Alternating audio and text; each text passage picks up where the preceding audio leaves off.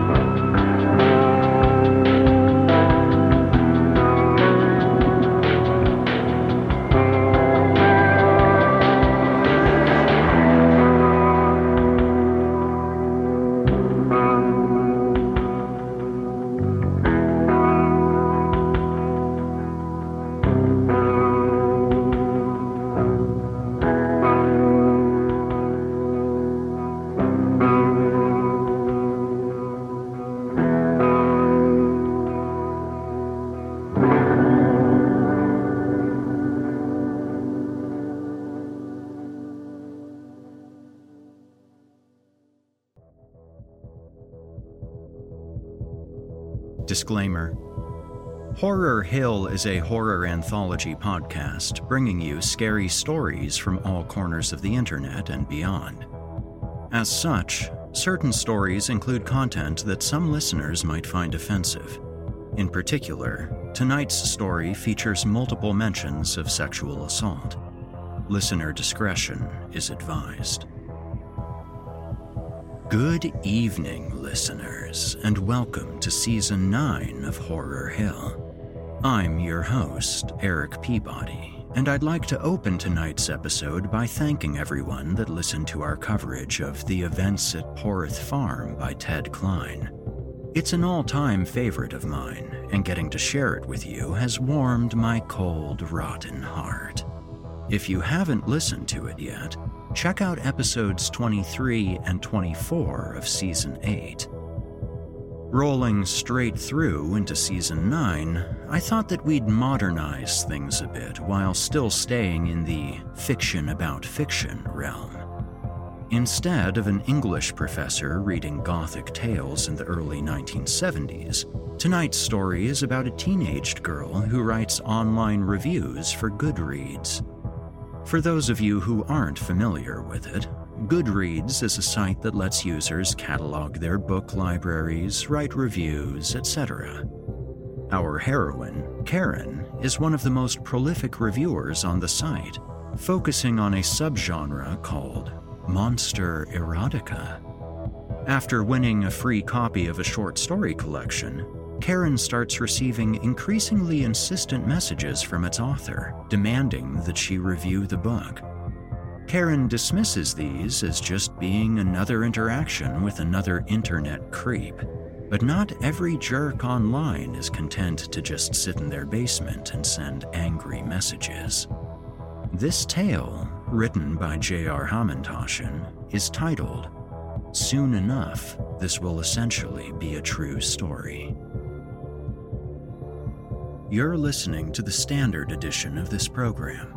If you'd like to help support Horror Hill and also remove these pesky ads, head over to chillingtalesfordarknights.com and click Patrons in the upper menu to sign up today. You'll get instant access to hundreds of ad free stories, and we can scale back some of our uh, less savory means of generating money for the show. By the way, you don't happen to still have all of your organs, do you?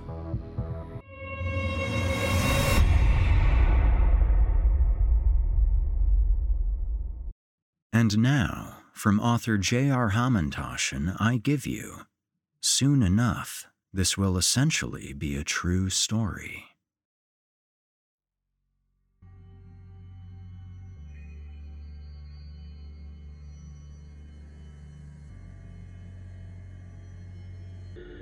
It was the easiest thing to do, so she did it. Click, and she was entered into another Goodreads giveaway. She'd entered about 10 giveaways in the last couple of minutes, just entering with nothing more than a click to win whatever seemed even marginally interesting, meaning something dark, something weird, something bizarre. Click, click, click. If anyone ever wrote a biography about her, they'd have to come up with different words for click. Here was a Penguin reissue of some Edgar Allan Poe stories, stories that were available for free online and that she already owned, but she didn't see any harm in entering the giveaway anyway. It was just a click away. Click. Give me convenience or give me death the band The Dead Kennedys had named their compilation of rarities, their dig at 1980s consumer culture. That album was released back in 1985, years and years before she was even born. What had they been satirizing? Mail order catalogs? What was that in a world where she canvassed a digital aggregator for free books, free books provided by authors so eager for readers that they even paid their own shipping costs? While simultaneously pirating four albums off SoulSeek and skimming through her friends' online pictures of food shots and exaggerated expressions. Give me convenience or give me death, indeed. She checked her Goodreads tally. She'd entered about 15 giveaways, thought, well, this is enough empty minded clicking for one day, and logged off. It was about 2:30 p.m. on an unassuming school day, Karen was home alone in her room, had been for approximately an hour. Ah, the perks of being a high school senior. If you couldn't set yourself up with an easy peasy schedule, they should demote you back to freshman. So much free time, yet her room still so messy. Maybe she'd spend her afternoon conquering Heap Mountain as she and her mother dubbed the lump of clothes, accessories, books, and accumulated detritus that gathered around her bed. Her mother would be pleasantly surprised and impressed, and that would be her strongest reason for doing it. But still, she didn't. No reason why not. She should. She wanted to. But she didn't. Her rickety old phone buzzed. She checked the text. Yo yo, biatch, swinging by. It was Rose, her best friend and hetero life partner. Karen was impressed that Rose had bothered to spell out biatch, put in the little hyphen and everything. That's the type of care and dedication that makes someone a best friend. Coolio, in the lair, astride Heap Mountain. Stop in, she texted back. Good thing she didn't get started on cleaning up her room. She would have been interrupted anyway, she fake thought. Getting to work on stabilizing Heap Mountain remained the insurmountable task. That's because Heap Mountain never updated. it was always the same. Maybe if cleaning incorporated clicking. She went on Songza for a dour but upbeat music mix, and on came Crawl by the Alkaline Trio. She bobbed along, keeping rhythm. She uploaded her just finished Goodreads review. It had been almost 48 hours since her last update. She was in the top 20 in the United States on Goodreads for her prolific and well liked reviews. Literally, the algorithm that ranked reviewers depended on how many people clicked like on her reviews. Yeah, top 20 reviewer at 20th, she imagined Rose saying, something she'd probably said in the past.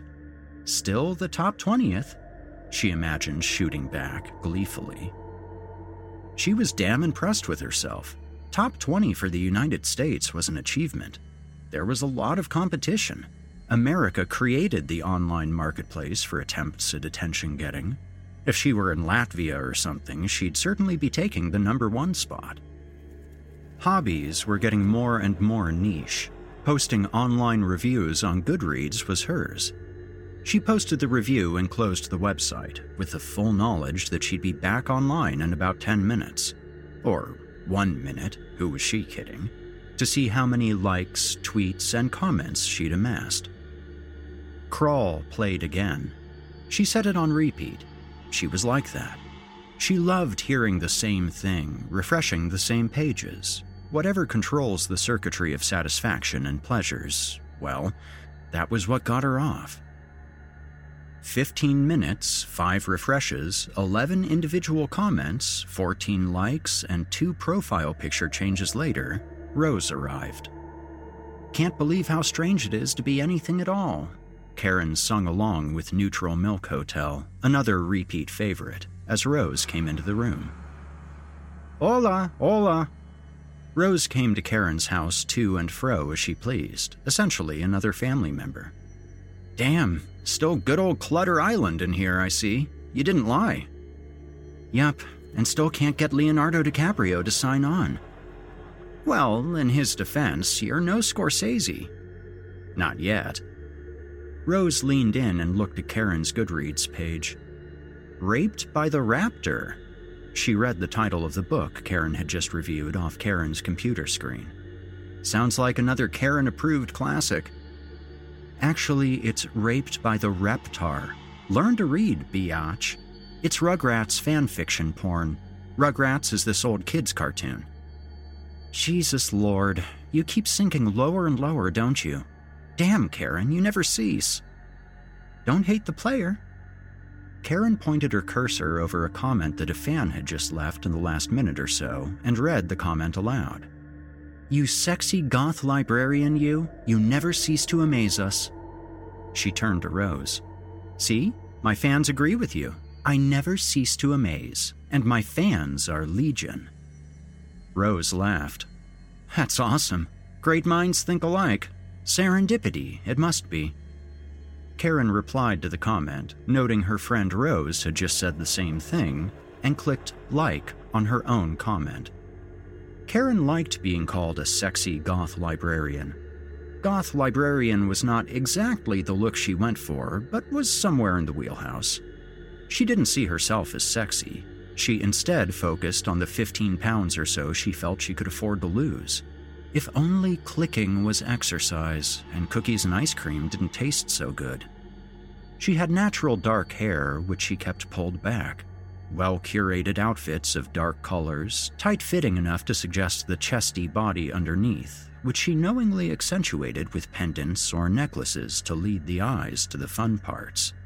Her current profile picture was appropriately gothic and decked out for fall, the lower part of her face covered by red and orange crumpled leaves she held up for the camera, only her arch, sharp eyes, and angular lashes visible and the picture showed off one of the best things about living in Rhode Island damn good fall foliage.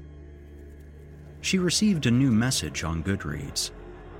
Mmm, why you hiding behind those leaves, lol? You're too pretty for that.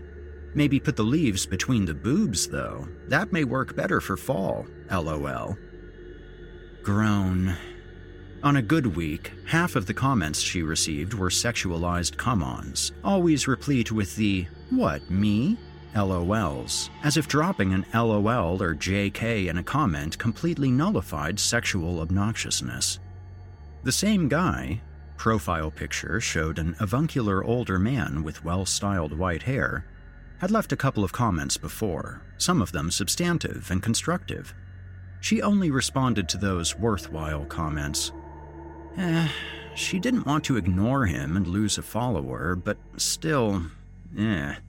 She oscillated about how to respond. Two more messages popped up.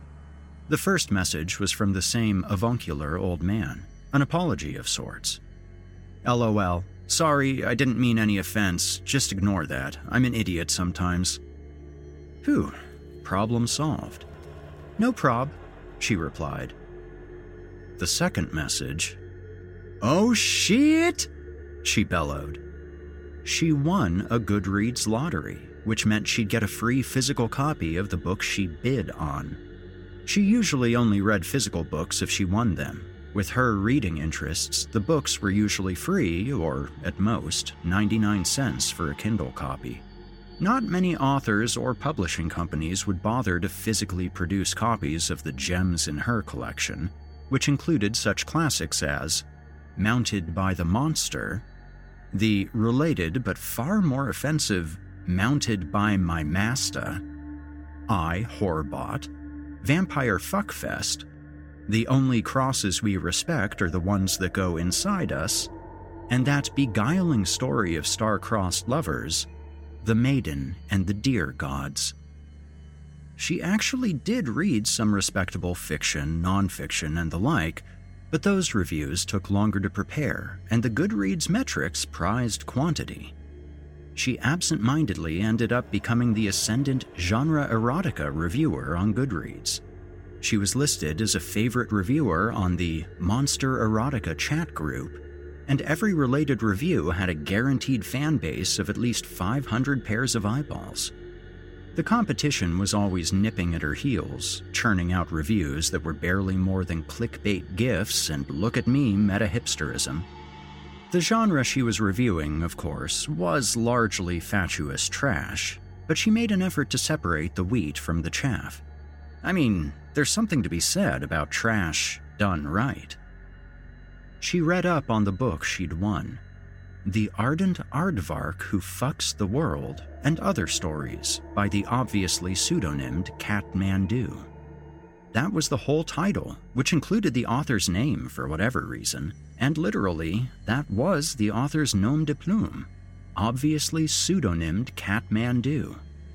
The author's profile picture was of a gray and white tabby cat wearing wide framed wire glasses, donning a photoshopped, squiggly black line of a smirk. She read the book's description a serial killer who only targets the most deserving victims, people who don't turn off their phones in movie theaters. An unloved aardvark who, frustrated that his species is unknown to the wider world, becomes whatever he imagines himself to be.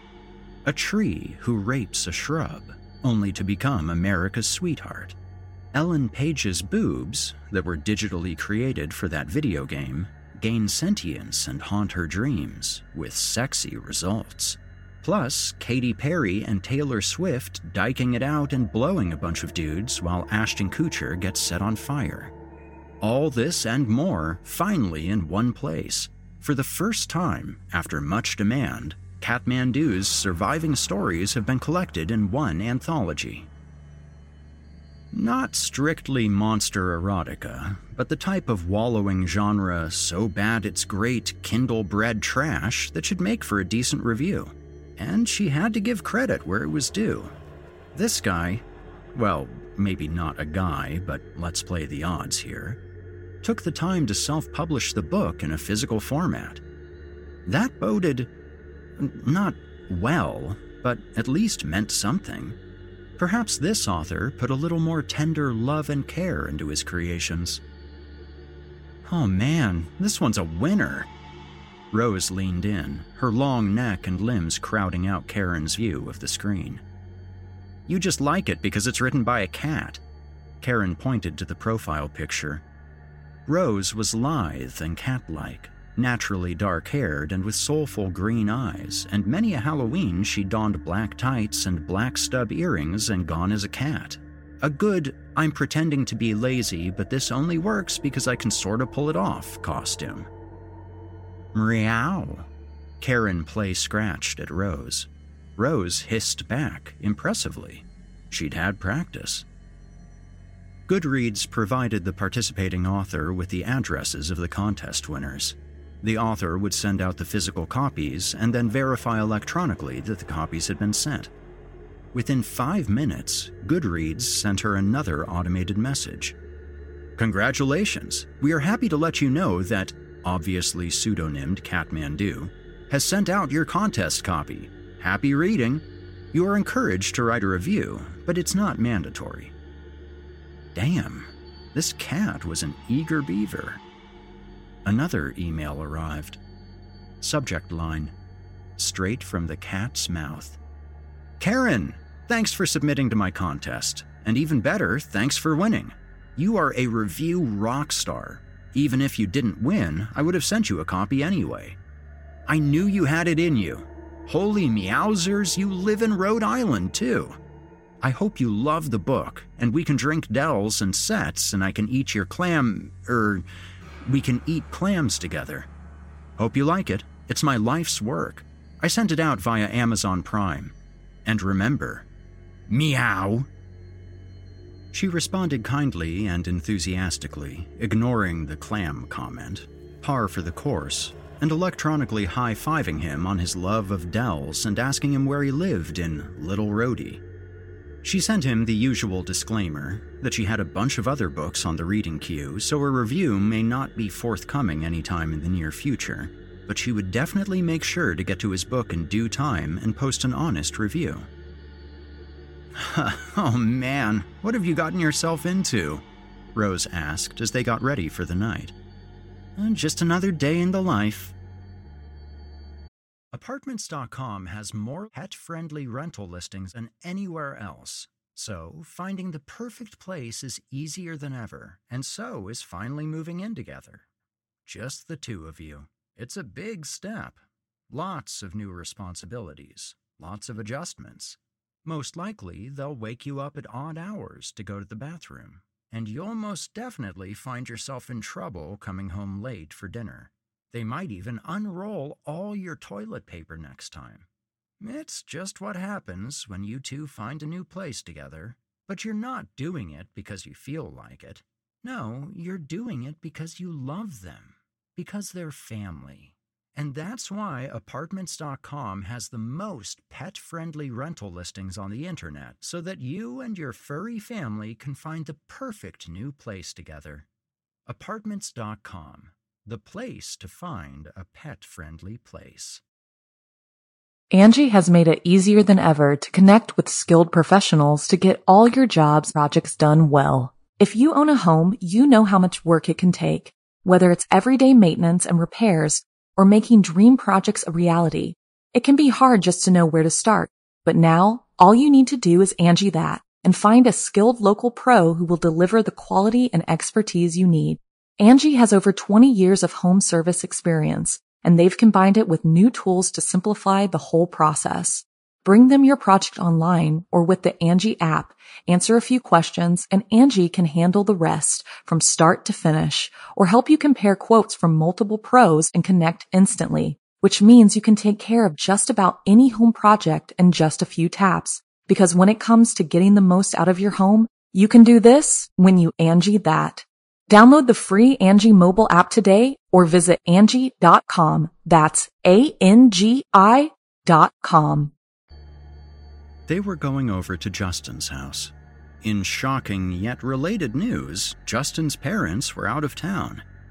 This was going to be a low-key affair. A couple of friends over, drinking whatever cheap and or tasty alcohol they could procure, probably end up streaming a movie and pigging out on fast food. She and Justin had a little on again, off again thing going. They'd been friends since junior high, and undoubtedly, as she joked, Allowing Justin to put his penis in her mouth on a few choice occasions only heightened the bonds of their friendship. He was sweet, and she suspected he was a little infatuated with her. Since guys are obsessed with their dicks, she reasoned, Justin may feel weirdly indebted to her, or maybe he would just have felt that way toward any girl who helped him satisfy that most incessant, perennial craving. But she liked that he was too shy or sweet, or both, to ever make any moves on his own. She was in control. He was so understanding, sweet, and. is grateful the right word? Maybe, but she liked it. She liked having his penis in her mouth, and she liked when he satisfied her, too. She straight up liked it and wasn't afraid to say so. And God bless Rose, her wing woman. If Karen could take an informal poll at school, she imagined most people would think Rose was the more sexually active of the two, probably because Rose just looked more sexual. Taller, leaner, more svelte of face and form. But in fact, they'd be wrong. Rose had the sense of humor of a sailor, but the chasteness of a school chaperone. The most salacious thing she'd ever had in her mouth was a chili cheese dog. Funny, you can't win. Too much sexuality and you're a slut. Too little and you're a cock tease. Rose had been burned by guys who dated her a bit and then cast her off after she'd do nothing more than kiss and feel.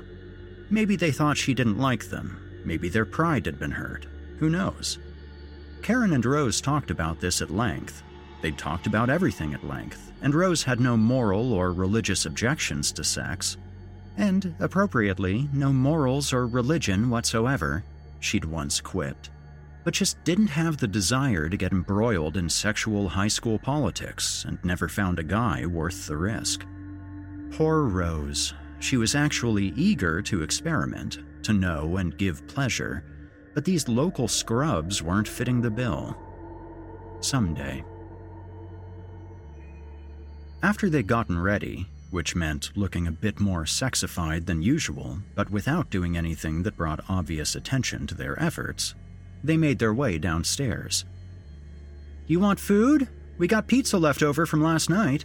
Joan, Karen's mother, offered as they were making their way downstairs. The one set of stairs in the house ended across from the entrance to the kitchen. In other words, when you went down the stairs, the kitchen would be directly before you. You had to turn a left at the bottom of the stairs and turn the corner to head out the front door. If Joan needed to talk to Karen, she made sure to be centrally located in the kitchen. Whether Karen was coming or going to her room upstairs, she had to walk past the kitchen. Is that my Karen wearing perfume? Joan asked as she opened the refrigerator. It smells like flowers. You smell like flowers, not gravestones. At this, Rose doubled over with laughter or something weird, but flowers. No, it isn't perfume. Mom, you know if that day ever comes, you'll be the first to know. And by the way, if you know of a gravestone perfume, then I don't need to tell you what I want for Christmas this year. You're not? Her mom came over and sniffed at her neck and hair while Rose laughed. You smell nice, though. Must be all the patchouli I bathe in. Must be, she said as she whipped Karen playfully with a dish rag. Ah, assaulted by my own mother! Rose, you're a witness. Oh, shush you, Joan continued, emptying out the fruit drawer. Are you sure you don't want to bring a piece of fruit or anything? You didn't eat yet. Eat something good, at least. Or you two could not go out at all. It might rain tonight, you know. Eat something good, like pizza? Karen asked rhetorically.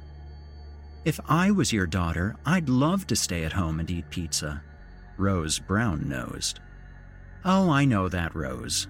They must have switched you two at birth. Karen played at exasperation. She hits me and then wishes she had a different daughter. This is what I live with. Oh, boo hoo. Call me when you come back. Be safe. Don't drink and drive, okay, Rose? You promise me. And even if you do drink, call me. I can pick you up. No drinking and driving. Got that? Karen told Rose. She didn't say anything about doing crack and driving, though. Loophole! Oh, look at you, future lawyer over there, they heard Joan say as they made their way out toward the door. Huh, yeah, right. The closest I'll get to being a lawyer is suing your ass if you try to kick me out of the house. Yeah, let's be honest here. Future lawyer's assistant at best, Rose added as she put her arm around Karen. Karen gave a cheeky Cheshire cat grin. They made their way out to Rose's used Civic, Stanley Civicus, they'd named it, and took off. They had a fun night. Technically, Rose violated her promises to Karen's mother. She both drank and smoked pot, although she only had one beer, purloined from Justin's parents, and only a couple tokes, but there was at least an hour gap between her indulgences and when she drove Karen home. Karen outdid her, smoked pot and had a couple of mixed drinks, mixing together whatever was available. Some vodka ginger ales, why not? There were eight people there in total, and a fun time was had by all. They couldn't stay out too late because it was a school night, and they both had quasi curfews. Her mom would be pleased. They ordered pizza. They watched some cheesy, soft-core, pornified horror movie and just hung out. She spent a little bit of alone time with Justin, just playful chatting, knowing flirtations. She was proud of one of her evocative lines. She told him about the book she'd just won on Goodreads, written by a supposed cat, and how she looked forward to reading from a pussy. And maybe sometime soon you'll enjoy eating from a pussy, she stated dryly, no unusual intonations, both of them responding with exaggerated oh shit faces. That a promise? he asked. well, if it was a super promise, like no matter what, then that'd be rape, my boy. Depends how I feel at the time, but you know, keep your calendar free is all I'm saying. She came home 15 minutes shy of her curfew and enjoyed a deep sleep. After a drama free day at school, guess what awaited her at home? Another one of your junk packages, her mom informed her. Her mom was supportive, but perplexed by her daughter's chosen hobby. A generational thing, she thought, that she just didn't get. She didn't get a lot of modern things, but at least with most modern things, she could understand how someone could conceivably enjoy something or what they were supposed to be enjoying about it. These books Karen got were just outrageous junk, attempts to shock. Oh shit! Karen grabbed the package and noticed the return address. Oh, this guy lives in Woonsocket. He's next door. Better give him a good review. He could be huge one day. I could be launching the career of a hometown hero. Of course, they both knew that no one got famous writing the shit that Karen reviewed. She opened the manila packaging, and what could she say? She was impressed. The book was a handsome and hefty trade paperback. She checked the back of the book. Geez, 200 plus pages, although she did note the text was probably size 14 font. This couldn't be cheap to produce. The cover was of. What was it exactly? A black cartoon dildo juxtaposed next to a picture of a strange animal that looked like a woolly quadruped with a pig like snout. The animal picture was ripped right off of National Geographic's website. How'd she know it was taken right off National Geographic's website? At the very bottom right of the image, she could see the crunched font copyright. What the hell is the. Ah, this must be the eponymous aardvark. The title of the collection and the author's stupidly long nom de plume were both spelled out in the same garish, splattered paint font. She loved, loved, loved new trade paperback books. The almost biomechanical smooth feel of the covers, even the smell of the pulp paper. She clutched the book and ran into her room like a dog absconding with a biscuit. She opened the book to a random page, just exploring it. Ashton Kutcher Slaughter Dance Party, read one title. Brilliant. This book was going to be a hot, tawdry mess. She updated her Goodreads page and added this book to her currently reading list and dove into the introduction. The ASPCA states that 1.4 million cats are euthanized each year.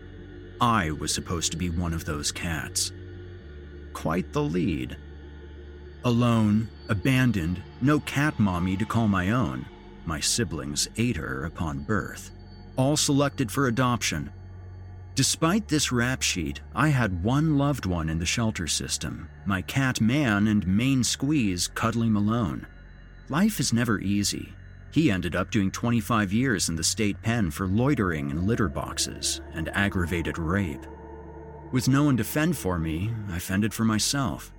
I taught myself to read, to write, to feel. That's when I was no longer just a cat. I was a cat, spelled with a K, which is like a cat but with a different spelling that would impress other cats if they knew how to spell. But they don't. Only cats can. And I'm the only cat. Okay, then. She was used to this type of gonzo style myth making. How long did this introduction last? She skimmed it and felt fatigued. Jesus, 15 pages. She skipped five pages of it and found more of the same, with all the standard non titillating attempts at titillation, violence, non sequiturs, and spot the references that she half feared, half expected. Ashton Kutcher adopted the author at some point, then peed on him and returned him with strict orders to be euthanized. That's why he's targeted in one story, etc. She turned to the story that seemed the most promising, i.e., like an actual real idea. The story of the serial killer who only kills people who use their phones in movie theaters. It was two lines of setup and all payoff. It was in some superhero movie. Does it even matter which one anymore? You texting whore. You don't think this money means something to me? What kind of fucking sociopath are you? I paid for these tickets. Do you really not realize how annoying that light is? Really, is that possible? Is that humanly fucking possible? Or do you just not care? Your thug boyfriend isn't here to protect you. He's gone to take a shit instead of listening to the shit coming out of your mouth. I thought as the knife went through the stupid cunt's throat, rivulets of blood flying like my future ejaculate when I'd fantasize about this later with a toaster up my ass. I crushed her dainty fingers with my free hand, breaking her stupid fucking expensive nails, too. I did a 360 around her neck with the knife like I was wrapping a Christmas present. I popped her head off like a pie top and put her beaming, blaring smartphone into the stump. Her orifices lit up like a fluorescent jack o' lantern. A jack o' lantern of death. She skimmed the rest of the story, sighed, then listlessly skimmed some others. They were all tiring and unengaging, all pretexts for hate filled violence, perversions, and shoehorned wackiness. It was boring and tepid. She put the book aside. Oh well, nonfiction was her go to palate cleanser, so she fired up her Kindle and returned to her book on the missing colony of Roanoke.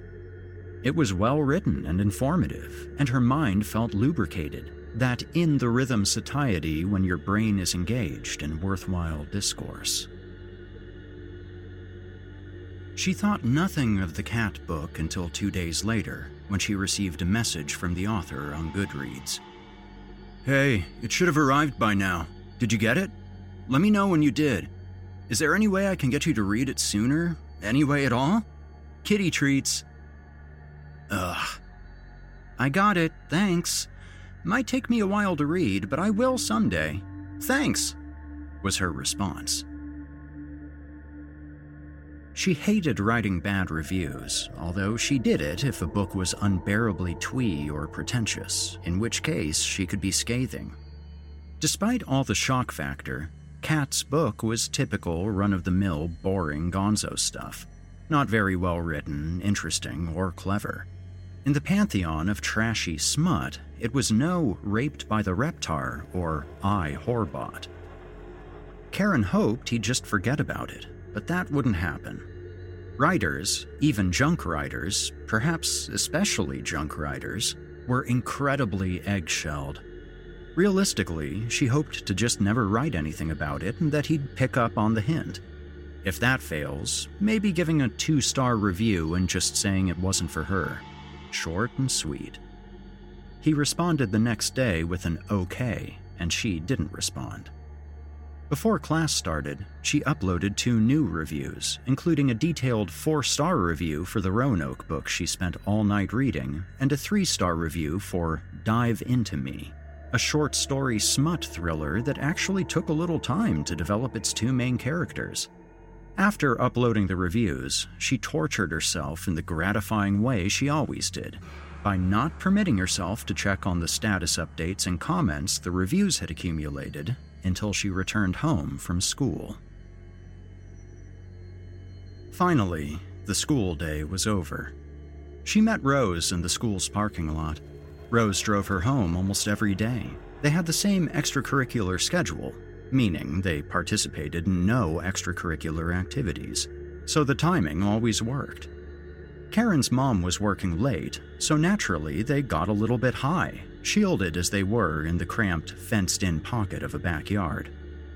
Karen and her mother lived in a single family detached cottage style home, typical for their neighborhood.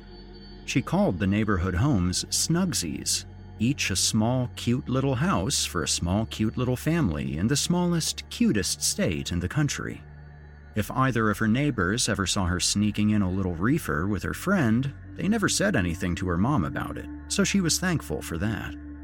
She was respectful enough to be discreet about it, though. She had that going for her. Nice and pleasantly baked, well done, they called it.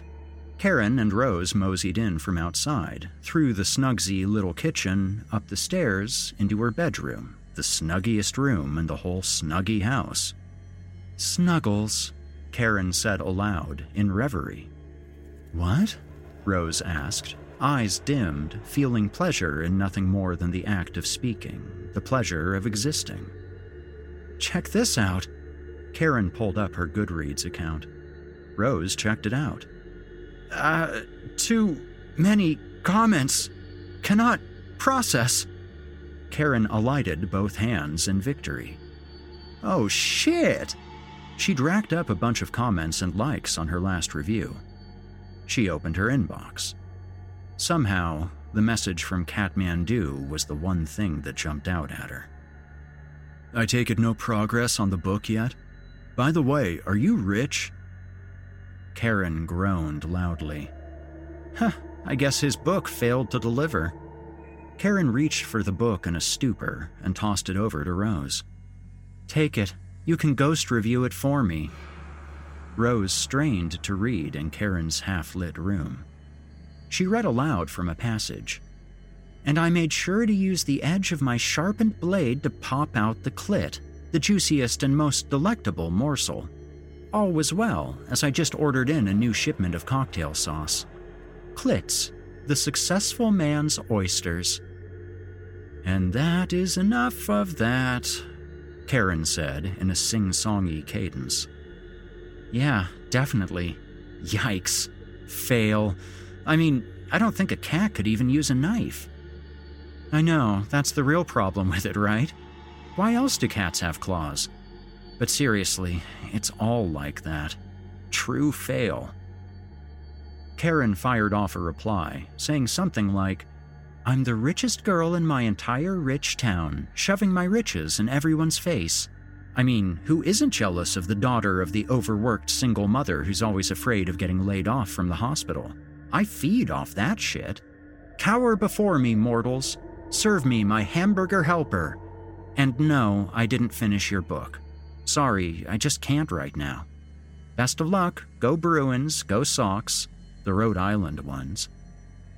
She turned off the computer and chilled with her friend, which was all she could ask for. She woke up the next day fully rested. She changed most of her clothes but kept on the same black cat socks, just cuz. It wasn't until she checked Goodreads that she officially woke up. She was excited. She had eight messages. Except All but one was from you know who.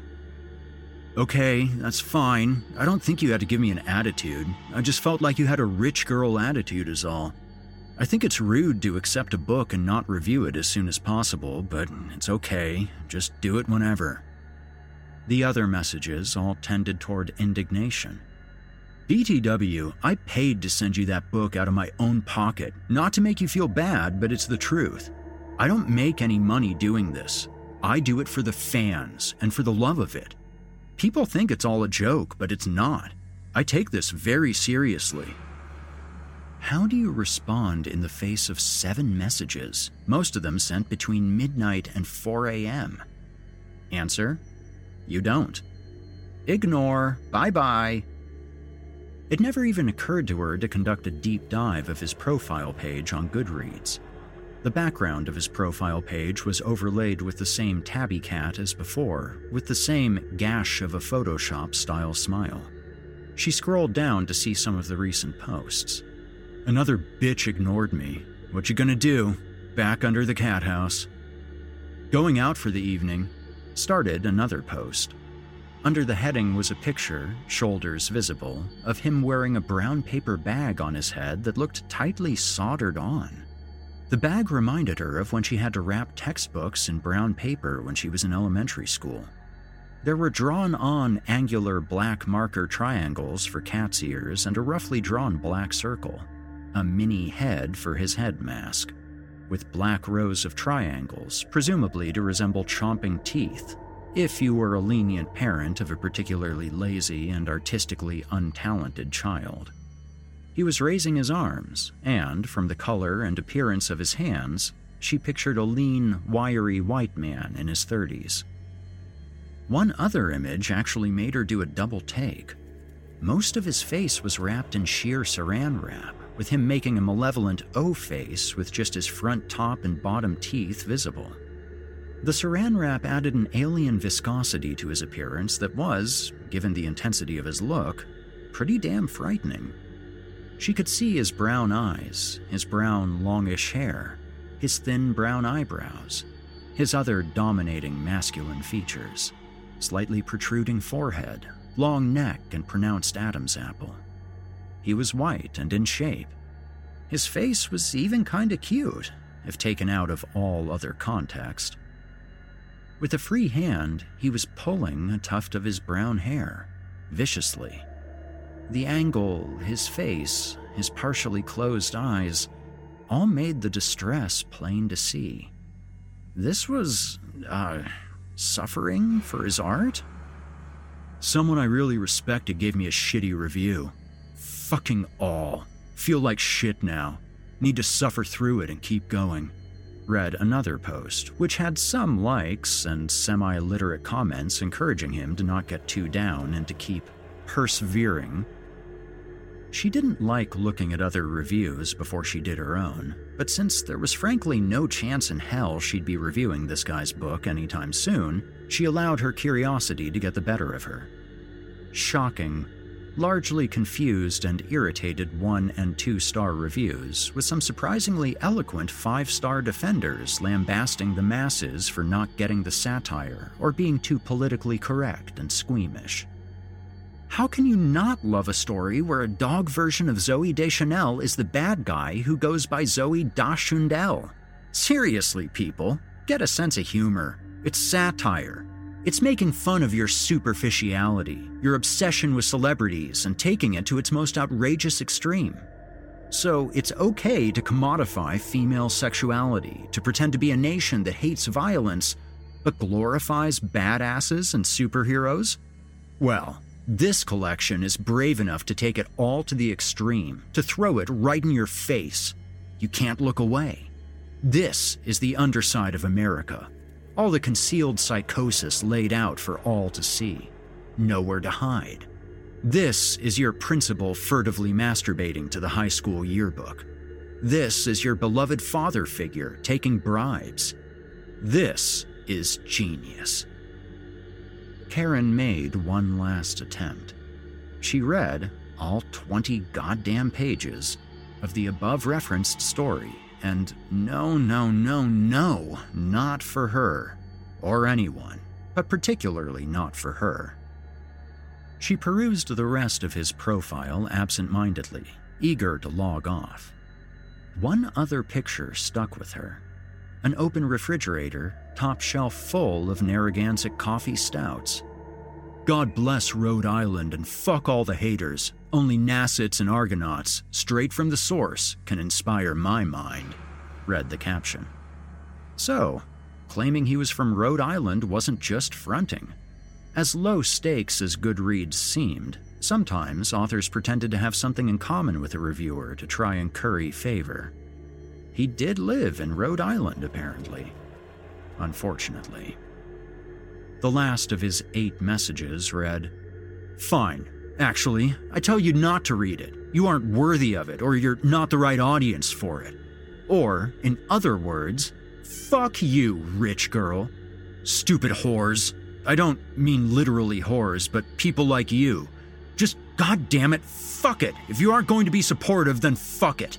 I'll always have Scarlett Johansson and Gillian Anderson and a million other beautiful women to inspire me. Cats get all the pussy, you know. Sorry if that was harsh, but I need to be honest. Her response wrapped up her feelings nicely. Please do not ever contact me again. Already a little jittery with nervous energy, she sent out a text to Justin, inviting him to come over on Friday night from around 10 p.m. to question mark? The question mark was to add to the mystery, but really he had to be gone by 2 a.m. Because that's when her mom's double shift ended, and he'd have to hightail it out of there way before she got home. Might as well transfer her nervous energy into something productive, she figured. It took Justin a while to respond. Playing it cool, she figured, although cool was the last word she'd used to describe him, and that was a compliment, but he accepted the invitation amidst a flurry of coy emoticons. They were on. Like Donkey Kong, she added unconsciously in Rose's voice, as if they were linked up telepathically. Get out of my mind! Two days away. Yeah. I'll make sure to shower that day, she texted him when he confirmed that he'd come over. Ew, he responded. But even if you don't, you know I still wub you. She sent back a blushing emoticon. They never said anything about love. Maybe that's why he went instead for the satiric misspelling. If she responded positively, maybe he'd work his way up to LUV, and more and more permutations until he got to the real thing. Maybe she should have stopped him. Maybe she would. She morally should. It was the right thing to do. She did like him a lot, but they had to be realistic what with college and everything else right on the horizon. Maybe talk about it in person. Texts were not the medium for nuanced explorations of affection. But for now, she liked the inherent promise of protection and trust embedded beneath that unassuming, goofy text. She spent the next day blazing through short fiction and uploading some other reviews. The last piece she reviewed deserved three stars for its title alone you spit out my coffee like you spit out my seed. And, as she declared in her review, for including the following sublime passage containing the typo of the year. The burly barista raised his head and released a yawl of his own as his cock tensed up inside her, ready to explode. Ironic, you're a vegan who needs my meat to live. He teased Candy, the cute new hire. Mm hmm, I can't wait to unleash this new product. Small batch, limited release, only available here, he said, and pointed to his throbbing balls. His thick cock twitched inside her.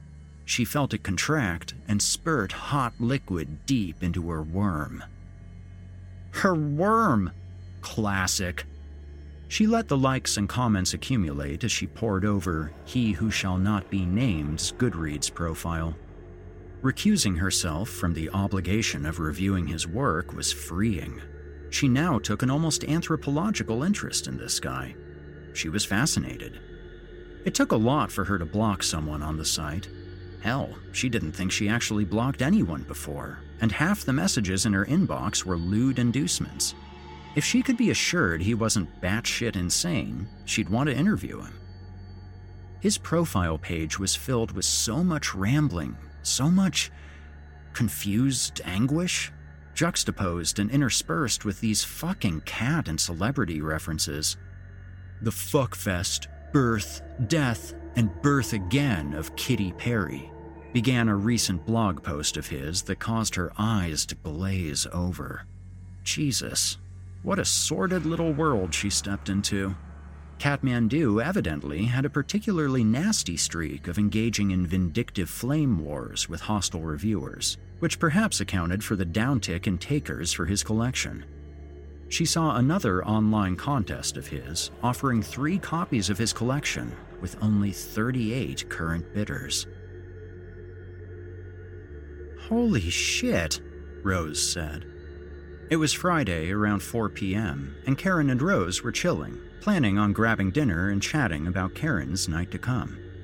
Rose was surfing the Psycho's Goodread page. I am fascinated. I want to subscribe to his newsletter.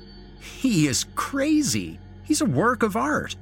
If a car crash could turn into a human being and write, it'd be him. If he's obsessed with cats, why is the book named after an aardvark? I never read enough to find out. My loss. I imagine there's some stupid coda or postscript buried in the back. Something like, Ha ha, you stupid faggot, you read all this and there's not even an aardvark story. Some things should just remain mysteries. I'm borrowing this. She flipped through the book, put it in her school bag, and returned to his profile page. Easier to put it in her school bag than keep it on Karen's desk, where it might get swallowed up by the voracious clutter. Make sure to read the story about the unlucky guy who shits out melting crap babies. Oh, as if you needed to tell me. I wish we still did book reports in school. Rose shook her head in something like befuddled awe as she pored over his profile page. Is there a way to get access to his Goodreads page without actually signing up for Goodreads? I'll admit it, I'm hooked. He actually might be cute. Or cute ish. Hard to tell below all the crazy. He promises a big announcement tonight. I'm not embarrassed to admit I'll probably look online to see what it is. Okay, so maybe I'm a little embarrassed. I'm sure I'll be blocking you from Goodreads soon, Sally Stalker. Come on, let's go. They were going out to Rizzo's Fine Italian, about 20 minutes away, which, despite the chintzy name, was actually pretty good. Are you going to wear that tonight? Rose asked, with a trace of friendly skepticism. Karen wasn't one to get insecure, especially not about fashion, but she wasn't a robot, damn it. What's wrong with this? She wore a tight fitting, soft black sweater with a singular, oversized button at the top as a flourish, paired with black skinny jeans. I think he'll find it hot, tight fitting. She leaned in, mock seductively. Should I have more décolletage? She pronounced in a husky sotto voice. He's seen my boobs before. He'll want to unwrap them in this. Don't deny him his fun. No, you crazy person, Rose spoke as they made their way from Karen's room down to the living room toward the door. You wore that shirt this week. I remember it, you slob. Aren't you trying to get sorta laid tonight? Up your game. Joan had already left earlier this afternoon for her double shift, so they were free to profane and slut talk all night. She shrugged. Eh, he's a guy. I doubt he noticed. Shit, I don't even remember. She wouldn't admit it now, but she resolved to change when she got home. Rizzo's was in fine form that day. Karen got the penne vodka, which always sounded fancy but totally isn't. Rose got the veal cutlet. You heartless bitch, Karen teased. And, as Karen was prone to saying, a good time was had by all. It was around 8:30 p.m. when they got back to Karen's house. She wished she'd left the light on. She always hated returning to an entirely darkened home. She was glad Rose was still with her, even though, of course, she'd have to skedaddle soon. They went into the house and turned on all the lights. The old home groaned. All its organs hissed to life as Karen adjusted the temperature. So, do you want me to leave now for your little date? Does it take some time to prime your vagina up or something? Just blowing the dust off, easy peasy. Ha. Karen mock dusted her shoulder. I think it's probably more like, Rose began, and blew hard on one hand while using the other hand to convey massive amounts of dust flying up into the atmosphere. Karen laughed, said, Yeah, right, and then there was a brief silence. Karen, for some reason, felt a twinge of sadness, something about the dark quietude of autumn. She was so over this cold weather bullshit. Everything looked so sparse and dead. She didn't admit this much, but she hated being alone, especially when she was waiting for something to happen. The night had a way of settling uncomfortably upon her. She was glad she wasn't alone. Now, Rose, it's you. You stay. If it was anyone else, I'd tell him to leave, but you. Come on, Rose, you. You can stay. Stay until like 9:45. Psych me up. She thought about asking what the rest of Rose's night might have in store, but didn't. Rose plopped down on the living room couch, feet up on the ottoman. Karen wanted to pass this off as nonchalantly as possible, so as not to give Rose the satisfaction. So I'm gonna go upstairs for a couple minutes. To change? Yes, you bitch, to change. Are you happy? Ecstatic. With that, Rose pivoted her feet from the ottoman and took up the whole couch.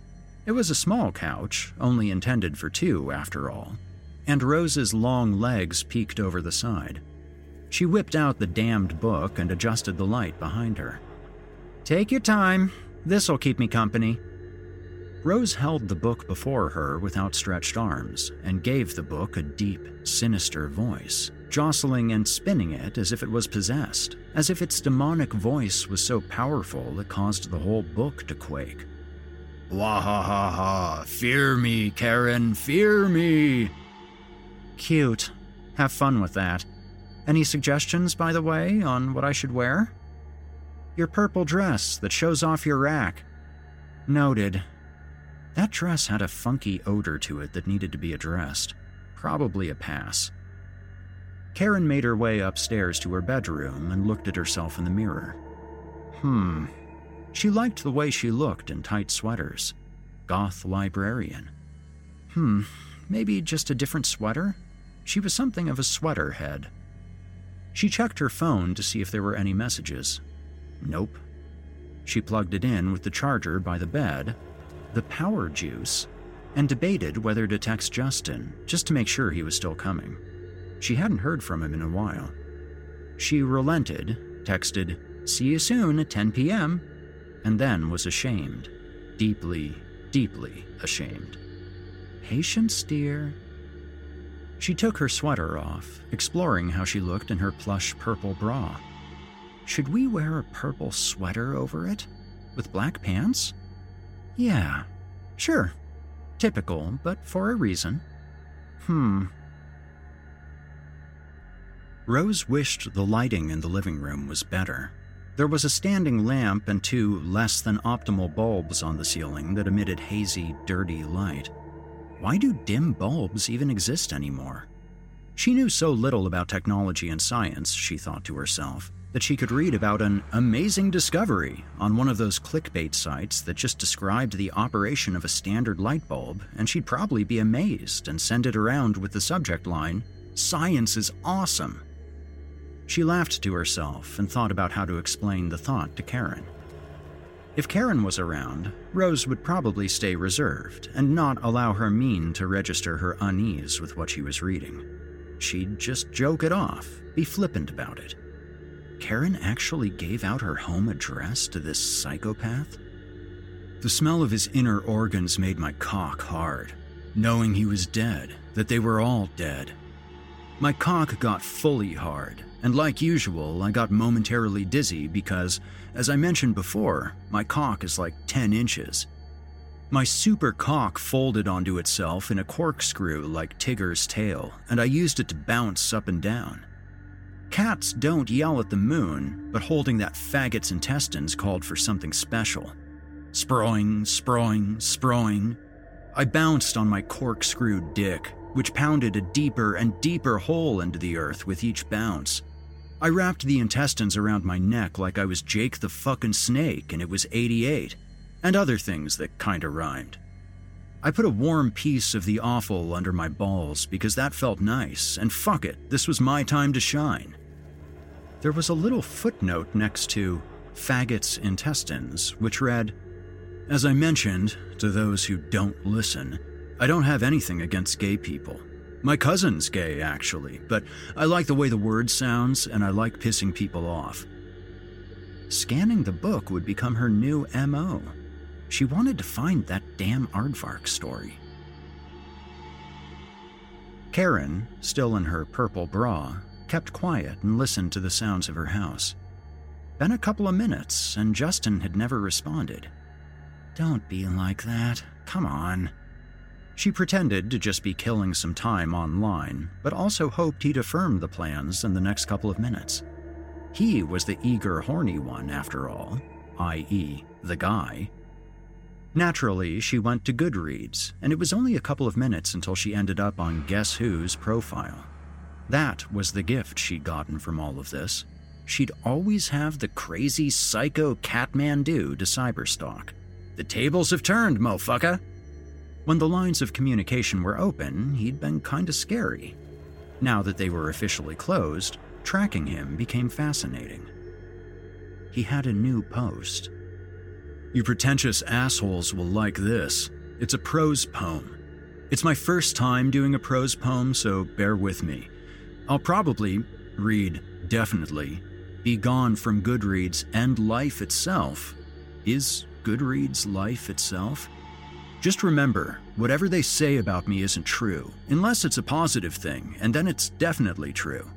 And by the way, my stories will, from now on until forever, be free on Kindle and Nook and all that other shit. That's so I can profit off my crimes, at least in terms of exposure. And if they get removed from the online places, just know that I'll soon be famous and I'm sure they'll be available to find. I have Dylan Klebold's story on my computer, for example. So, anyway, here goes. Your mommy worked at a hospital. What rhymes with hospital? Unstoppable. Note I say worked, past tense. Too bad for mommy, you were dense. The work I showed her was too intense. But there's nothing left of her but stench. But stench? Butt stench. Plus, I pissed down her throat and it spilled out the slit. Mommy said she loved you. And there was a picture of him, this time in a flinty matte cardboard mask with holes cut out for the eyes. She could practically see the double duty rubber band around the back of his head which held up the mask. A dot nose with three curved lines on each side for whiskers and a frenetic O of a mouth were drawn on in what looked like blue pen. She could see two blue triangular shapes on his head. Ears, she presumed. It was obviously a selfie. From the looks of it, he was taking the picture with his right hand. He was leaning into the picture, and his face took up the right side of the frame. He offered his upturned left hand to the camera as if in supplication. It was thoroughly covered in what was intended to be blood. It's like he dipped his whole left hand and even part of his arm in red, clotting paint. There was something else in his left hand, but it was too low resolution to really make it out. It was rectangular and silver, reminded her of a Monopoly piece. Life experience told her it looked like a name tag, like the one her mom wore while she was on nursing duty. The picture looked like it was taken inside a car, she figured. He was leaning on seats. The post was time-stamped at 7:23 p.m. Posted today. She checked her phone. No response yet from Justin. It was 8:54 p.m.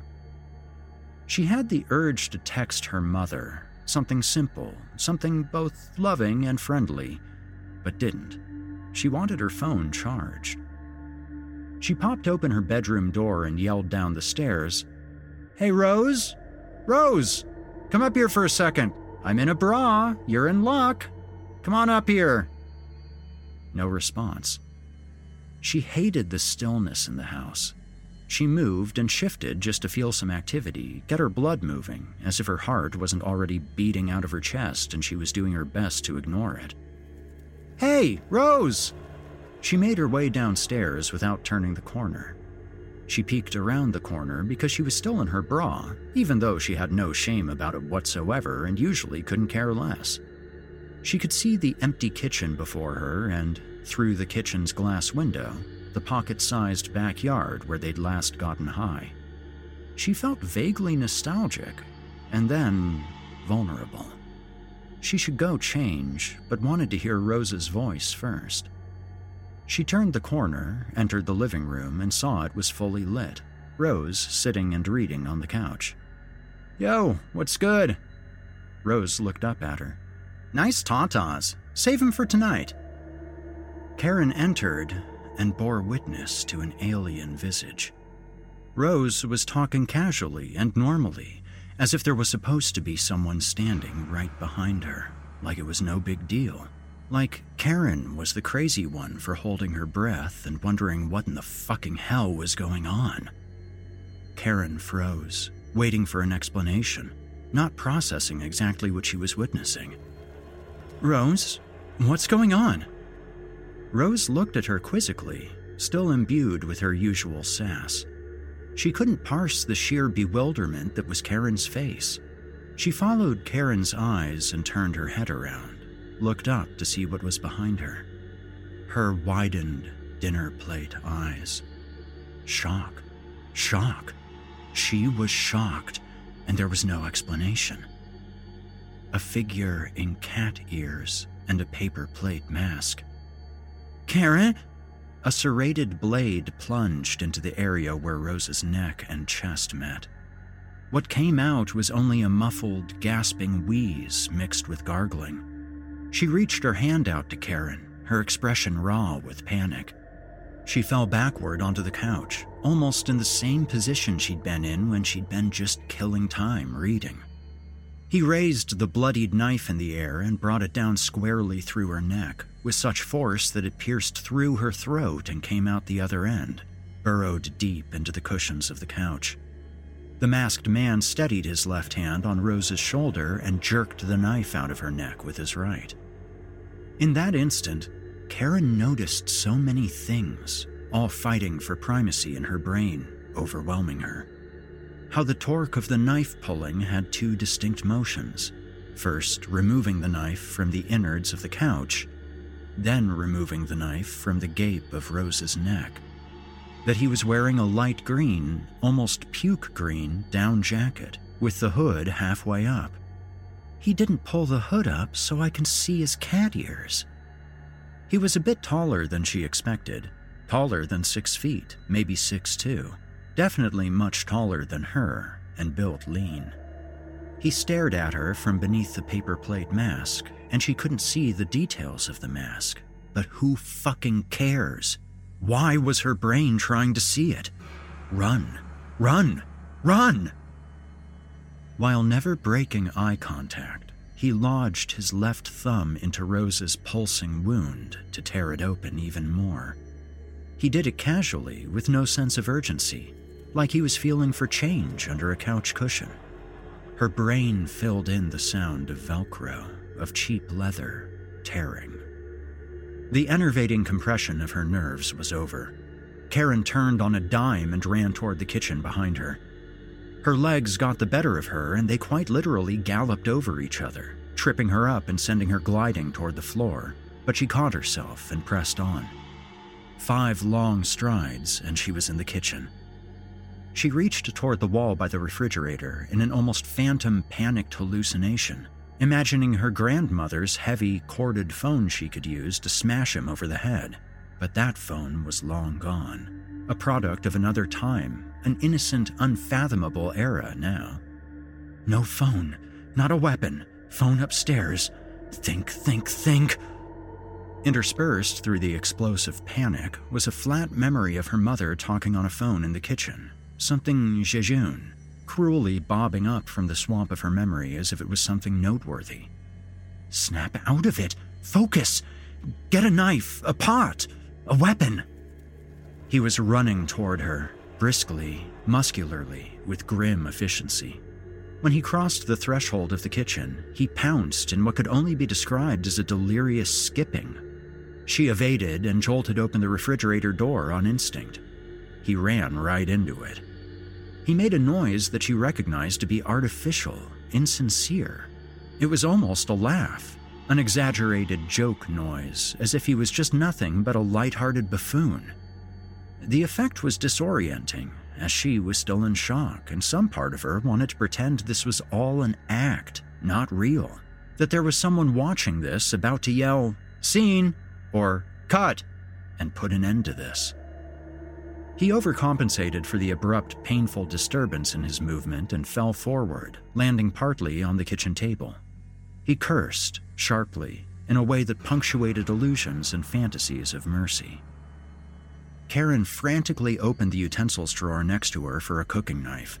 She grabbed her mother's fancy Wusthof cooking knife and turned toward her attacker in double time. She turned just in time. He was running at her as if he planned on tackling her, but stopped just before he did, flexed his knees to mimic a strike, and then swung high. His feint worked. She'd instinctively taken firm root and readied herself to handle the tackle and stick him with the knife, and processed the newfound need to duck too late. Instead, as if a compromise, she dodged her head backward, but not far enough. A cruel notch of the serrated blade caught a meaty chunk off her left cheek. It tore effortlessly, and the gore flowed down her face like it was actively fleeing from her. In the span of a few seconds, the blood was flowing down her face and pooling in the crevice of her clavicle, sticky and hot on her exposed flesh. His left palm pawed at her left cheek sharply.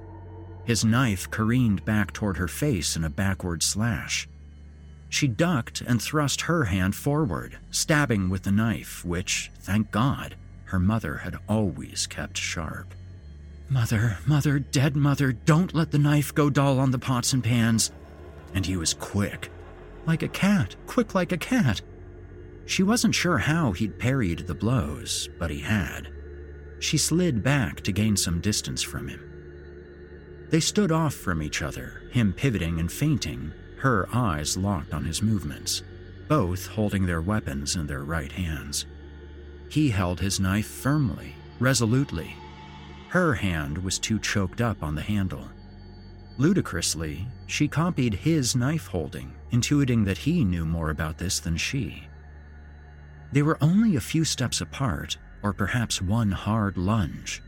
Her entire body was an electrified pole of nerves, squaring off, and just before he made a decisive move toward her, she reached her free left hand behind her, felt a pot, and launched it at his head.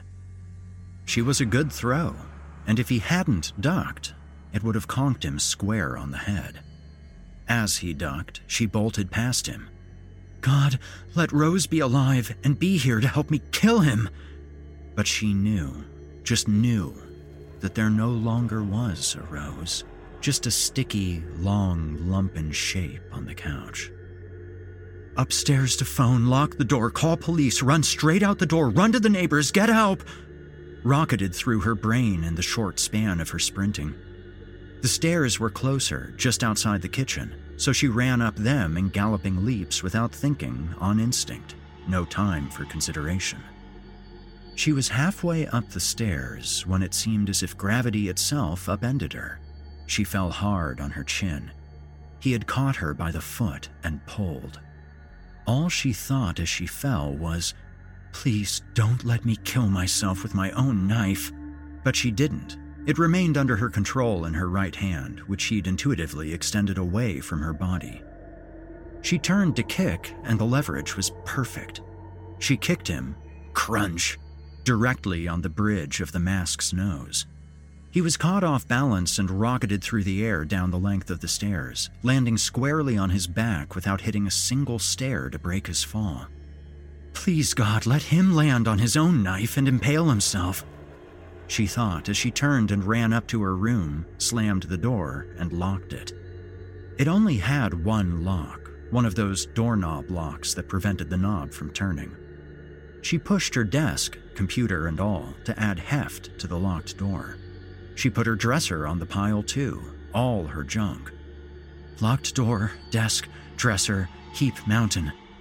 He couldn't possibly hack through all that, force that all out of his way. The phone. Where's my phone? She felt in a panic for her phone cord in the wall and followed it to its end. No phone. Must have fallen off in the scramble, swallowed by the great heap. By some miracle of heaven, her lizard brain detected a sharp bluish light under the mass by her locked door, forced her toward the object, and yes, it was her phone. It was already on. She unlocked it and dialed 911. I'm calling the cops, you fucking. you fucking maniac! She yelled without thinking. Maybe he didn't know you were in your room and you just gave it away, she thought in a half second of fear, but his voice from the hallway made it a moot point. You were already in a bra for me!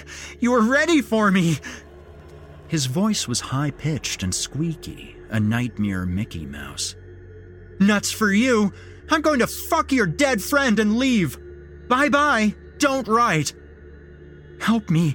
There's a murderer in my house. He has a knife, and he killed my friend and my mother, and he's trying to kill me! She spoke urgently but coherently to the operator on the other end of the line. She gave her address, the most important information she knew to give. Again and again, she gave her address. Help was a few minutes away. It was a turning point for her, and she fought the buildup of mucus and tears. Help was on the way. Help was on the way. She put on her purple sweater, and the moment it took to do that was agony. She made the dispatcher keep talking, couldn't pry herself from the sound of salvation for even the moment it took her to put on the sweater. Her sweater being on felt symbolic relief, comfort. Boyfriend is here! She heard from the hallway, again in that insane nightmare parody of what a crazed Mickey Mouse might sound like. This time, there was a little strain to the impersonation. There was a bit of an underlying baritone, what was probably closer to his regular voice, maybe for effect, maybe for volume. He course corrected in what he said next. I can't wait to meet him, he said in a yippy skippy screech that could break glass. Still on the phone, she opened her blinds and looked outside. There was a car, headlights on, pulling into her driveway.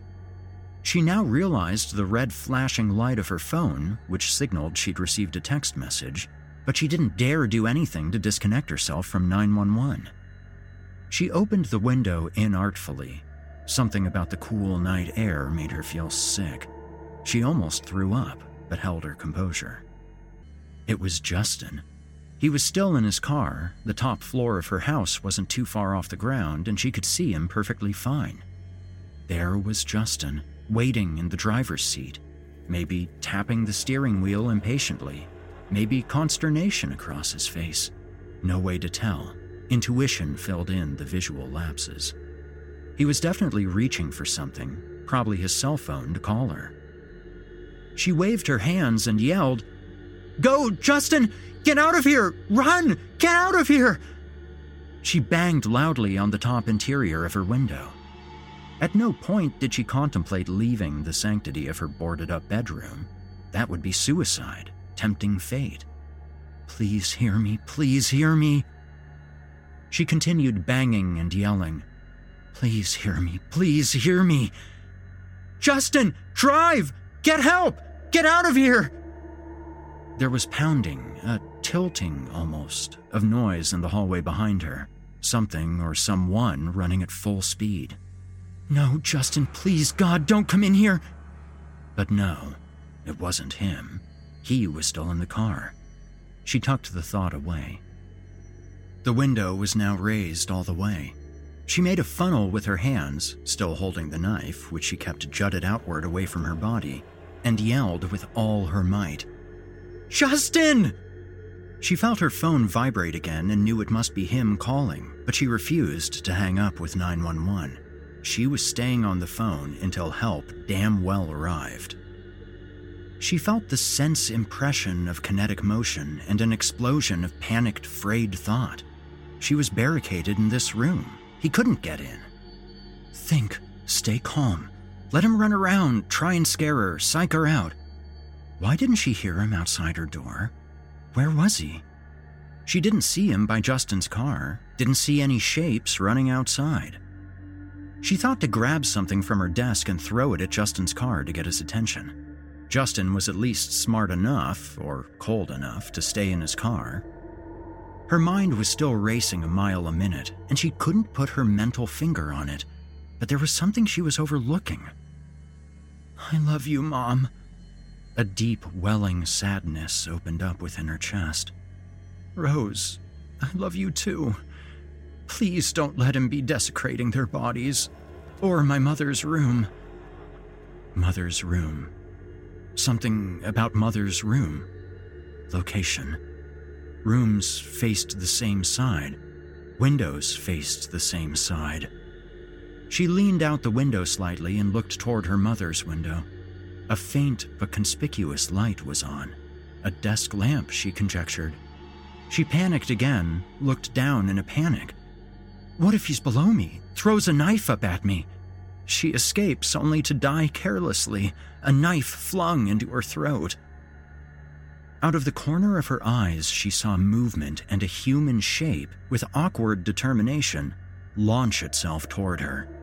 He'd been lurking in the windowsill from her mother's room. He wasn't at an angle to leap directly into her room. He came from the side, but both his hands were flailing, a whirlwind of movement, and his free left hand grabbed wildly at her hair and latched on. Gravity should be pulling him down, taking him away, but between his fistful of her hair and the insane, rabid contortions of his body, he was getting a foothold. She pushed his face down, going for the eyes, but his face was wrapped in something like padded paper, almost like a reinforced diaper. She reached out to gouge his eyes and hooked with her thumb, but only felt this bizarre material that gave no clue as to what she was touching. He held on, and she saw his knife come down and registered she should do something, but it was too late.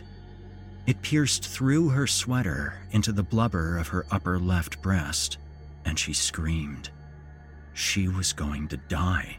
To have her heart ripped from her chest in full view of the street, in full view of Justin, in full view of the police. She had done everything right, only to fuck it up when help might be arriving in just a few minutes, pulling defeat from the jaws of victory. She bled and cried for her, for Rose, for her mother, for everything that was cruel and evil. He pulled back to strike again, but she grabbed his right wrist and pinioned it to her chest. She felt one of his digits invade the cut in her chest, the open, sacred space of her body. One digit, maybe two, like he was doing nothing more than ripping a blockage out of a stubborn drain. She propelled herself forward, out the window. He intertwined with her and fell too, positioned right below. She pushed his hand out of the way, but feared beyond all fear that she would land straight on, be impaled by his knife. No! In those fleeting moments, thinking nothing of the pain that would greet her upon impact, grass and pine chips will break the fall. She thought only of the logistics of bringing her knife down into his head as if she were slicing nothing more than a block of cheese. There was the crunch of their bodies and a profound dislocation and disconnection. The relationship between her right leg and the rest of her body had changed. It felt like it crumbled into itself, that she was now somehow no longer bipedal. She couldn't move it. He was still beneath her, groaning and kinetic, alive, but operating slowly. She had largely used his body to cushion her fall. She heard sirens in the background and the rumble of approaching vehicles. She heard the click of a car door open and the slam of it closing. Justin's voice yelling her name for several moments, getting closer. She rolled over, blotting out the world, catatonic. Tharn. she thought. A fantasy word she read in a children's book used to describe rabbits that had become so paralyzed with fear and anxiety that they'd stop moving, stop functioning. Tharn. Justin rushed down toward her, taking a knee. She felt his hands on her shoulder, helping her up. She registered that his knee partially landed on and pinched her nose, one of those sharp, frustrating pains that might be funny in other circumstances, klutzy, uncoordinated Justin. Justin lifted her slightly to her side. Karen, are you? And the next thing she knew, there was a horrifying squishing noise and an abortive inhalation. Justin, still on his knees, looked up at the sky and landed on his back, a knife lodged securely in his gut up to the hilt. Not my knife! Not my knife! She flexed and pumped her hand. Yes, her hand was not broken. She could feel it. Yes, she had locked her fingers tight. Yes, she was holding her knife. Rose's murderer had rolled out from under her in her daze and shoved his knife into Justin's gut. Her mother's murderer was pushing his knife deeper and deeper, putting his whole body into it, as Justin, poor Justin, gasped without sound. The only sound, the barely perceptible wet suction of Justin's gut wound being torn further open. She screamed, lunged, grabbed the psycho's shoulder and twisted him around, where he sprawled onto the ground before her. Her probing fingers felt a wetness that she knew came from his body, from an injury he must have sustained from the fall. Nothing. That would be nothing. A paper cut. Nothing compared to what she had planned for him. She was screaming. She thrust the knife from behind her shoulder stabbing down, down, down into her tormentor's face, pushing him down, down, down, down into hell. The blade went straight through the waxy, padded paper covering his face. She stabbed again and again and again. The tip of her knife intuited a slit for eyes, and she took the blade by the hilt, steady with both hands, and raised it to the sky, malevolent thoughts of how the Aztecs ripped out human hearts, and brought the sharp blade straight through his eye, straight through his head, into the yielding earth. She stopped only because the knife was stuck, a railroad spike. Karen folded upon herself, passing out, worrying crazy things about her vanity, being cold in only a bra. Then, before losing consciousness, remembering she was wearing a sweater. She wanted to reach out to Justin, touch him, help him, but she couldn't. Tharn. There was a great rushing of bodies, swarming and sirens, and she didn't exactly pass out, but was somewhere else when she was put onto a stretcher and lifted like soft magic into the back of an ambulance.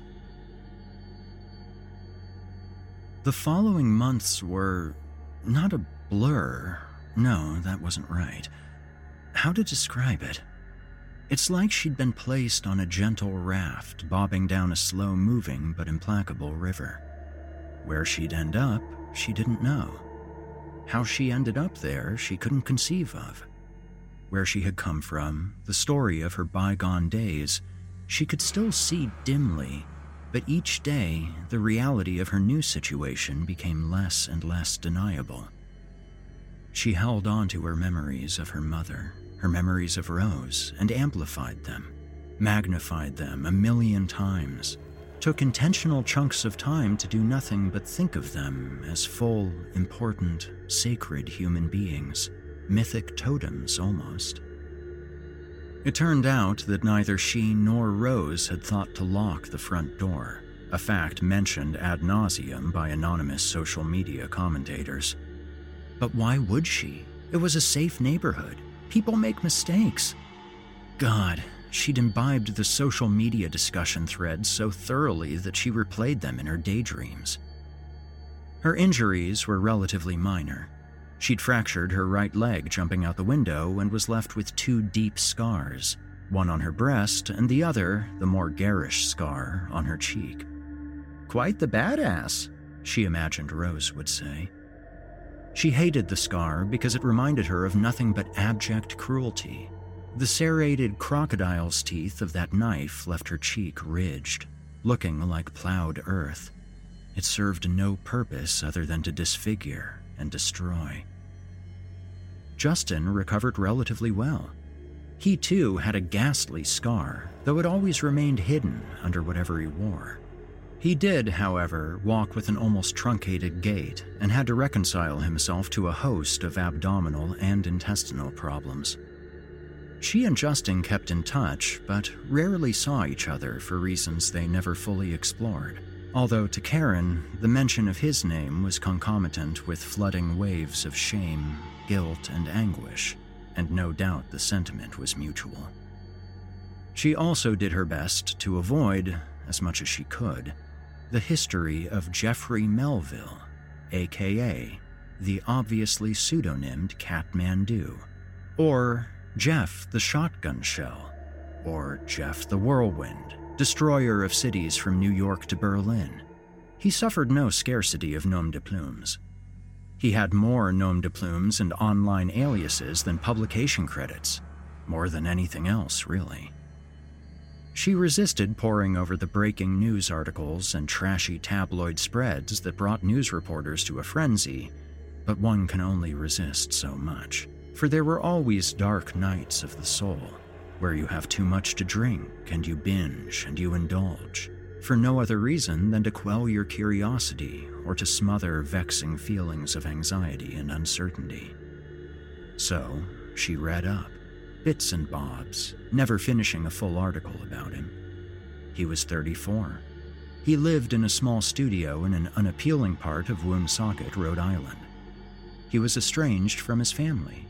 He had idolized his older brother, but the affection went unrequited. He worked on and off as a custodian and as an air conditioner repairman. Colleagues called him a good worker, but erratic, and he'd inevitably get fired for talking back, tardiness, or just plain no showing. He kept an intimate journal that spoke of nightmarish things.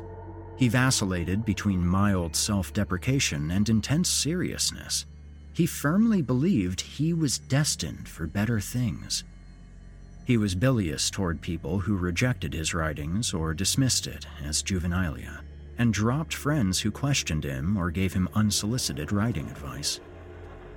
At some point in his journals, he resolved to kill in a wild, elaborate, and hysterical way. He died wearing a mask made out of a diaper. He took selfies with the corpses of her mother and Rose. She saw one of the latter, just for a second, on a terrible website called Best Gore, where he stared ironically dead faced into the camera as if he didn't know the tendons and viscera of her beautiful friend's open neck was fully on display just above his shoulder. And her face, God, her face, cadaverous. Still beautiful, always beautiful, but those dead, sunken eyes, the radiance of them, gone. She'd looked at the picture for a moment the picture had been labeled as the crazed cat killer's last selfie, but the website hadn't mentioned that there'd be a corpse in the background. But perhaps a website calling itself Best Gore didn't hold itself to the highest journalistic standards, Phantom Rose would have said. And, oh God, no. Never again. He had typed a long winded suicide note where he looked forward to better things. The letter became irreverent and manic whenever it risked seeming treacly. As promised, he'd uploaded his story collection to various marketplaces and offered it for free. One night, over a year later, she looked up the collection online and found hundreds of ratings, reviews, and discussions. On Kindle, it was one of the top 50 most downloaded items in the free anthology category. There were links to Reddit and 4chan that she left unopened. There was even fan art. She ignored it. She pretended otherwise. But it was there. There was a whole universe that had been created that clicked and churned ceaselessly.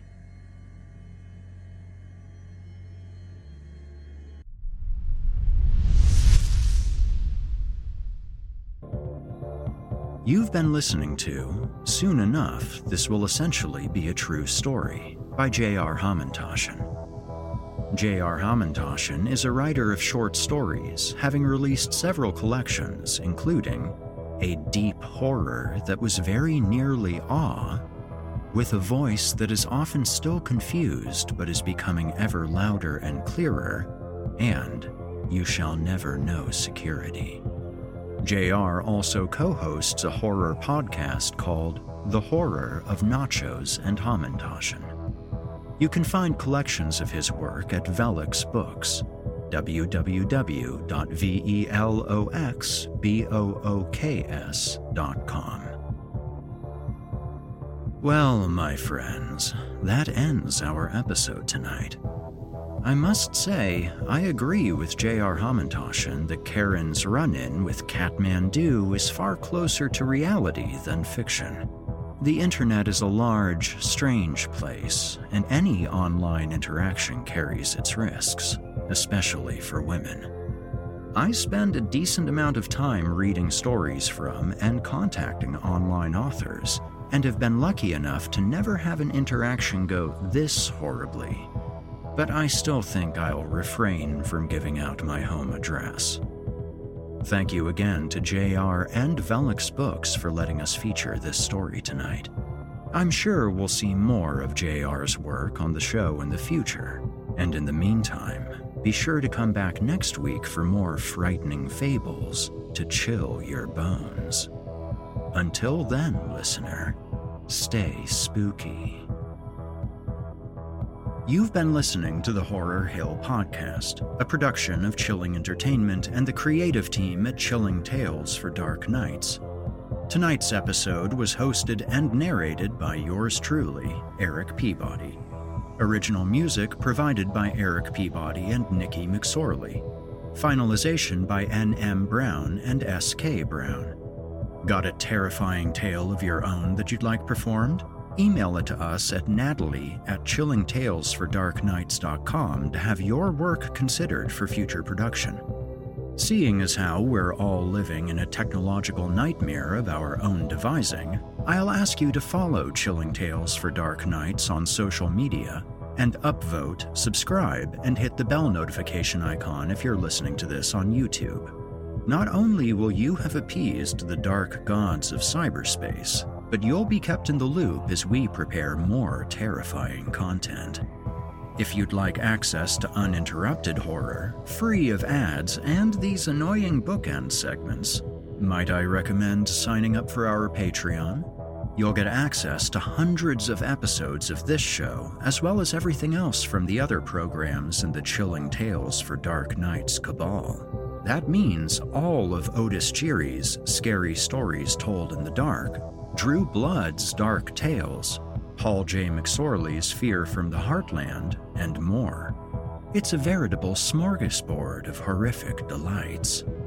As for me personally, I'm on most social media sites as Viking Guitar or Viking Guitar Productions. I'm always on the lookout for new stories to narrate and new music projects to mix or master. If that's of interest to you, feel free to reach out and we can talk turkey.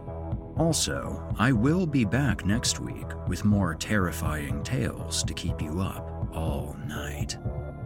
If darkness is what you're after, listener, your search is over.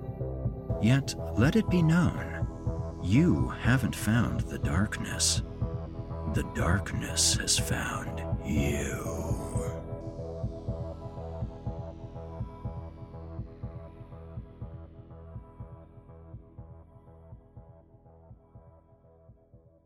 Angi has made it easier than ever to connect with skilled professionals to get all your jobs projects done well. If you own a home, you know how much work it can take Whether it's everyday maintenance and repairs or making dream projects a reality, it can be hard just to know where to start. But now, all you need to do is Angi that and find a skilled local pro who will deliver the quality and expertise you need. Angi has over 20 years of home service experience, and they've combined it with new tools to simplify the whole process. Bring them your project online or with the Angi app, answer a few questions, and Angi can handle the rest from start to finish or help you compare quotes from multiple pros and connect instantly, which means you can take care of just about any home project in just a few taps. Because when it comes to getting the most out of your home, you can do this when you Angi that. Download the free Angi mobile app today or visit Angi.com. That's A-N-G-I dot com.